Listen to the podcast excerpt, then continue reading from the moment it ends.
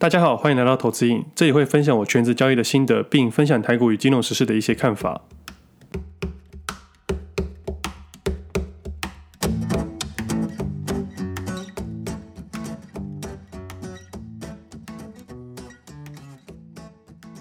今天时间是五月十号星期一，这是我第八十二集节目，我是魏德。有听众留言私讯给我说，闪特是陆军不是空军，是我讲错了。那闪特是陆军没错了。我的朋友听了我的节目，在隔天也跟我说，空军好像没有特战。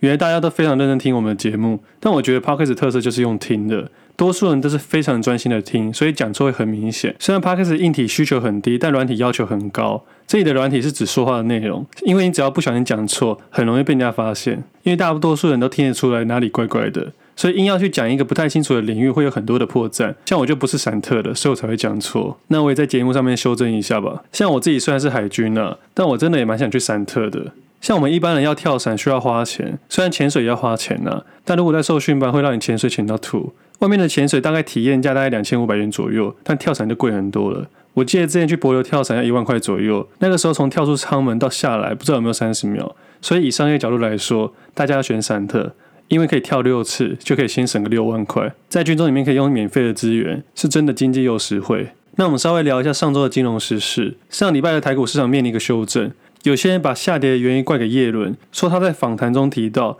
为了防止大规模的政府支出所导致经济过热，可能会升息。他的这番话让人家有说故事的理由，也把这些话当做股市下跌的原因。我个人是觉得没有太大的意义啦。叶伦是美国第一任女性联总会的主席，而她现在也受任拜登成为美国史上第一任女财政部长。她在上任的时候其实做了蛮多改革的。在四月初的时候，她提出一个新的税改计划。一个是跟其他国家协商实施二十一 percent 的全球最低税率，另一个是针对美国本身的大企业税改改革，只要获得超过二十亿美元的企业，将要收最低十五%的最低所得税率。虽然这个部分也会因为一些其他因素而有所减免，但业人主要是希望那些很懂得避税的大企业记得要缴税，希望未来十五年可以收二点五兆美元的税收收入，来因应未来的大型基础建设。其实去年那些货币政策啊。绝对会影响我们未来的发展，未来的实质购买力。这对于一些上班族跟一些公务人员，其实是非常非常不公平的。也不能说不公平啊，只是对未来来说，他们需要更努力一点点。像是目前的通膨议题，也是各国很关注的。在前两天，主计处公布了四月份的消费者物价指数年增率达到了二点零九 percent，目前也预计五月份会超过二 percent。但主计处有说明啊，他说是因为去年的基期低的关系，主要是反映低基期的油价、娱乐、服务费的涨势，不需要太过于担心。跟其他国家相比的话，这样的年增率根本不算高，所以他们预计第三季会变得缓和。那这样的资料对我来说，我会看重点去抓。大家还记得吗？去年的这时候，油价是复苏的，而今天的布兰特原油价格为去年的起跌点，也就是说，去年那些被清算的投资人。你们都看对了，时机不对，周期不对，买入的商品也不对。那关于油价这件事情呢、也就要接下来我之后的分享了。那其实这礼拜本来要分享一个整理好的投资概念给各位，但上礼拜台股市场有比较大的波动，也让我发现了新的游戏，是因为油价的关系。那我也稍微分享一下我上礼拜一些操作。我上礼拜有聊到。我们都不太可能卖到上上礼拜四的价格，也就是四月二十九号的价格。当时的我把大部分的杠杆给去掉了，减码了我自己的部位。但我根本不知道隔一周的礼拜一会大跌。当时录音的时候算是大跌了，但其实后面两天的跌势其实更多了。上礼拜一录音的时候，自己是退场了不少的部位，其实也是跟着停损啊。这应该是继四月二十二号那天停损之后，这是第二次停损比较多的。主要是停损的一些科技类股，那接下来内容会比较多一点点，我就照自己整个做法分享下来。我大概每隔一段时间就会这样整套逻辑下来，因为我自己会随着市场一段时间有大转换。从三月九号那期节目开始，如果各位还记得的话，那天我特地延后录音，本来都是礼拜一录音的，改成礼拜二录音，是因为当天我还在找细节，直到三月九号，因为外汇市场的关心，找到金融类股。推测台股市场没有跟着国际股市下滑的原因，是因为金融类股、传统类股、塑化类股的关系，所以才跌不下去。所以进而把空单回补全部转多，中间当然有不少次去杠杆的动作了，还有个股的转换。直到四月二十号市场的巨量那一天，以及走势的观察，把多数短线科技类股给退场了，当然也停损了。接着稍微做一些空单，但空单我没在节目说过，我就不想事后论了。回到原本的部位，如果有实际交易的投资人会发现，从四月二十二号开始，价格慢慢缓缓的往上走，直到四月二十八号、二十九号的时候，会发现股价已经不再上去了，原本的部位开始缓缓的下跌走弱，所以自己在四月二十九号那天才把权证拿掉。全证这部分就像我说的，只有大涨才会赚钱，其他都一定赔钱。而且自己在全证有时候会下的比较多，因为自己比较熟悉。但如果稍微一个下跌，会很难卖出去，而且损失会非常的大，毕竟有可能被技术性的问题给弄到。所以考量到风险的问题，才把全证给拿掉。接着五月三号发现科技类股跟盘面个股有明显的下跌，其实我当时退了不少部位了，多数都是靠近损平或者是赔钱的部位，我果断的退场，也停了一笔。很好笑的是。那天庭审完之后，还要上来录音给大家听。其实以前会停审啊，所以停审完后就不想录音，因为觉得很烦。谁都会停审啊，没有人不停审的。但如果刚好停审又遇到礼拜一的话，我就会觉得懒懒的。但现在录音好像有点责任感，好像是一份真正的工作一样。所以当天庭审完后，还是上来分享给大家。其实我有时候不能录太多音，是因为我是一个实际交易人，所以我必须在盘后研究不少资料。还记得上礼拜一吗？我的节目比较晚发，因为我整个下午都在研究资料，也分享了我写了两套剧本。那回到交易市场里面，在五月四号的时候，市场往下快速大跌，我在盘中快速观察谁强势，但我不会在这时候进去抢反弹，因为市场正在下跌。我从来不会去预期这次是回档还是回转。如果是回转的话呢，我可能会受大伤。我宁愿等整个市场闹完再说。虽然我们看大盘跌了五百多点，但谁知道会不会跌到一千点？虽然点数对我来说没有太大的意义啦，除非我有做期指，但很明显的是，科技类股跌得特别凶。接着五月五号台股其实是开高的，但后来尾盘快速下跌。当时我越看越清楚了，哪些个股没有受到大盘情绪的影响。所以在台股五月五号收盘的那一天，我把我原本写的两套剧本拿出来计划一下，以及我库存里面的弱势股跟强势股，还要打算买进新增的个股。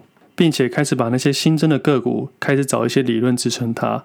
那接下来五月六号要开始找切点了，细节不多说了。但是我最后有切入了，并且在五月七号，也就是上礼拜五的最后一盘，把多数的科技类股都卖出了。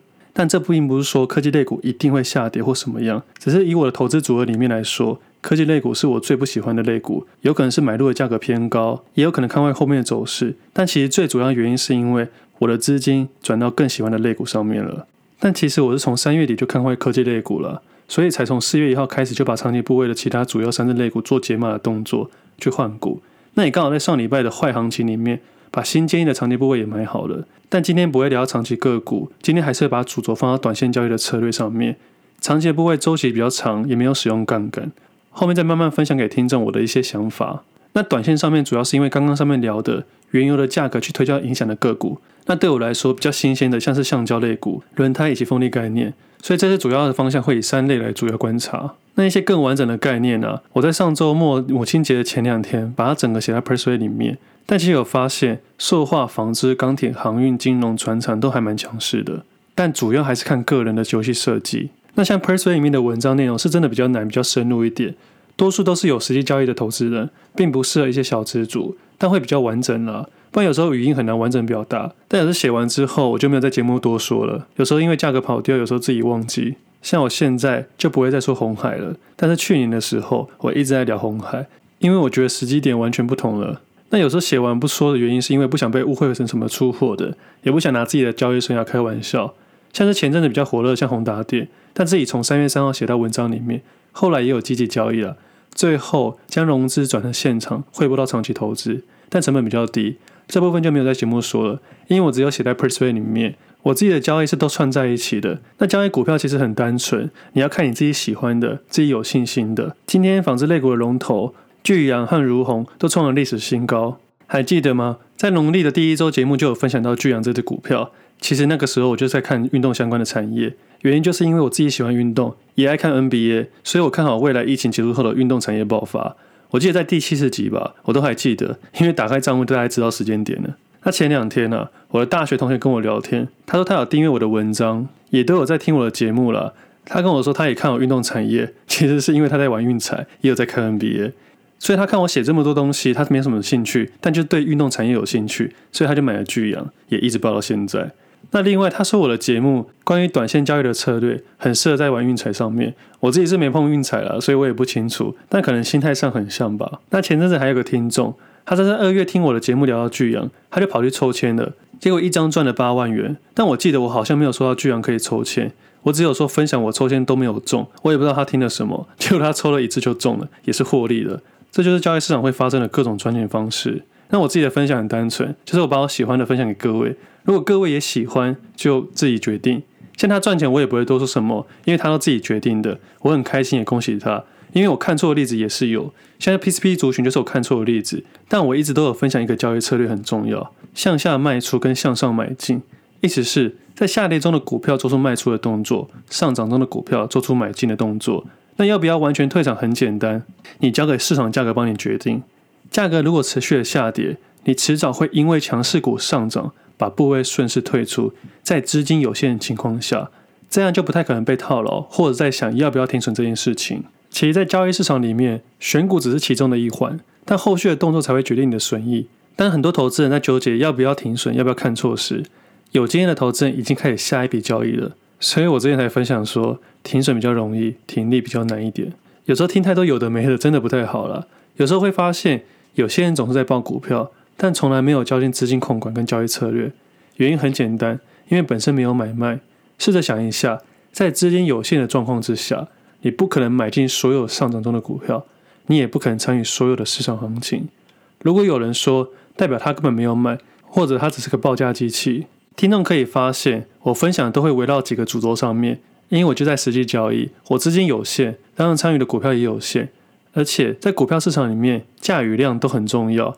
有时候我买的价格还不错，但量买的不够，我就会放弃这笔交易了。那假设我买的量很多，但价格很差，我也会慢慢放弃这笔交易。投资应该是投资整个组合，投资整个策略。你如果听别人买，你一定不敢重压。就像航运股好了，你买在十五元的长隆海，买了一张，现在也不一定会开心。你可能会纠结说，当初买的太少。但如果你是自己研究当初的航运股啊，你一定敢压很重，因为是自己花时间去研究的。这时候你的获利以及振幅就更有信心，所以要不要学习还是完全看自己，没有人可以帮你学习。交易市场里面选股只是第一步，也是最简单的一步，后面的交易行为非常的重要。那既然说到航运股了，那我也说一下了，我到现在依然没有买进任何一张航运股，未来我也不会，因为我没有研究它，我也对它没有兴趣，我只投资或投机我自己有把握、有信心的。那像航运股的话，我稍微分享一下。如果要赚资本利的人的话，当然很 OK，因为去年这波涨幅非常的大嘛。但要认清一件事情哦，它会不会是景气循环股？会不会是因为疫情的关系一次性的爆发？投资人要好好思考。还有一件值得注意的事情，现在大多数的人都非常爱海运股，但要注意油价的问题，毕竟它是最大宗的成本。虽然说他们会避险，但毕竟是避险而已，避险一定有一定的拿捏程度，它不会完全避险。完全避险跟没避险是一样的概念。那像这波大盘的整理，主要是杀科技类股，海运股依然强势，但还是老话一句了，新手投资人不要做空，也不要忘记一句话：涨多是可以解码的理由，但不能是放空的条件；跌深是可以回补的理由，但不能是做多的条件。过去分享的都会在现在或者未来继续运用到，这是我多年来权值交易的心得，以及我多年来的教训。我希望投资人少走一点冤枉路，因为。这些冤枉路都一定有我曾经走过的足迹。我很珍惜每一集节目了，也没想到这么多陌生人支持我的节目。内容绝对不是最好，但先不管未来会怎么样，希望在未来大家回听的时候，多多少少希望能为大家多点帮助。反正不管你们赔钱或者赚钱，都可以跟我分享。我不会因为你赚钱而嫉妒你，我也不会因为你赔钱而唾弃你。停损停利都是交易的过程，这很正常的。但你要学会真正的停损，你必须先停损，你才会学会什么叫停损。我知道停损后会有一种很害怕赚不回来的感觉。那不管是投资市场或交易市场，它是一连串的过程，一连串交易行为的过程。结果的话，等你离开市场再说吧。我们今天的节目先到这里，我们下次见，拜拜。